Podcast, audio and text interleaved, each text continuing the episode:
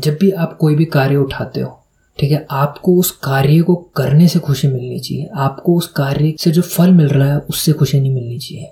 ठीक है, अब अगर आप फल पे बहुत ज़्यादा प्रभाव डालोगे तो अगर वो नहीं मिला आपको तो आप फ्रस्ट्रेट हो जाओगे डिप्रेस हो जाओगे, क्योंकि आपने इतनी मेहनत करी और फिर वो फल भी नहीं आया। ठीक है, और अगर फल आ गया तो वो आप कार्य करना छोड़ दोगे, क्योंकि आपने जितनी भी मेहनत करी, वो फल के लिए करी और फल आ गया, ठीक है? तो जितने भी वन टाइम वंडर्स होते हैं, जिनको एक बार सक्सेस मिलने के बाद वो सक्सेस को झेल नहीं पाते हैं सक्सेस पे टिके नहीं रह पाते हैं। उनके साथ क्या होता है? उनके पास शेड्यूल नहीं होता है उनको अपने कार्य से मोहब्बत नहीं होती है। इसलिए जब वो सफलता मिल जाती है, वो कार्य करना छोड़ देते क्योंकि वो पसंद तो करते नहीं थे।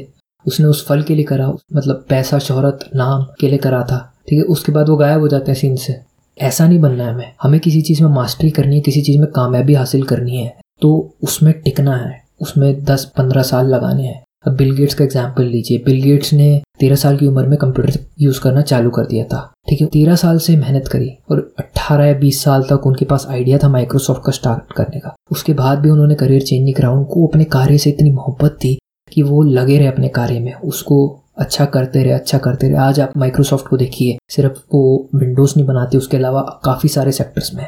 तो वो एक मोहब्बत होनी चाहिए कि आप अपने कार्यों को कितना दे सकते हो, ठीक है? और कितनी खुशी ले सकते हो। जब आपको अपने कार्य को करने से खुशी मिलेगी तो आप किसी भी हद तक जाओगे कितना भी वक्त लगाओगे, और ये निश्चित है, कुछ ना कुछ अच्छा करोगे उस कार्य के लिए और पूरी दुनिया के लिए। और इस केस में जब आपको सफलता मिलेगी तो आप इस सफलता पर टिकोगे। तो ये चीज़ फॉलो करिए। बहुत बहुत धन्यवाद इस ऑडियो को सुनने के लिए। अगर आपको मेरा काम पसंद है तो प्लीज़ मुझे फॉलो कीजिए, मेरे चैनल को सब्सक्राइब कीजिए। और अगर आप चाहते हैं एनिमेटेड वीडियो देखना इसी बुक समरी की तो लिंक जो है वो डिस्क्रिप्शन में है, उसको फॉलो कीजिए। Thanks for listening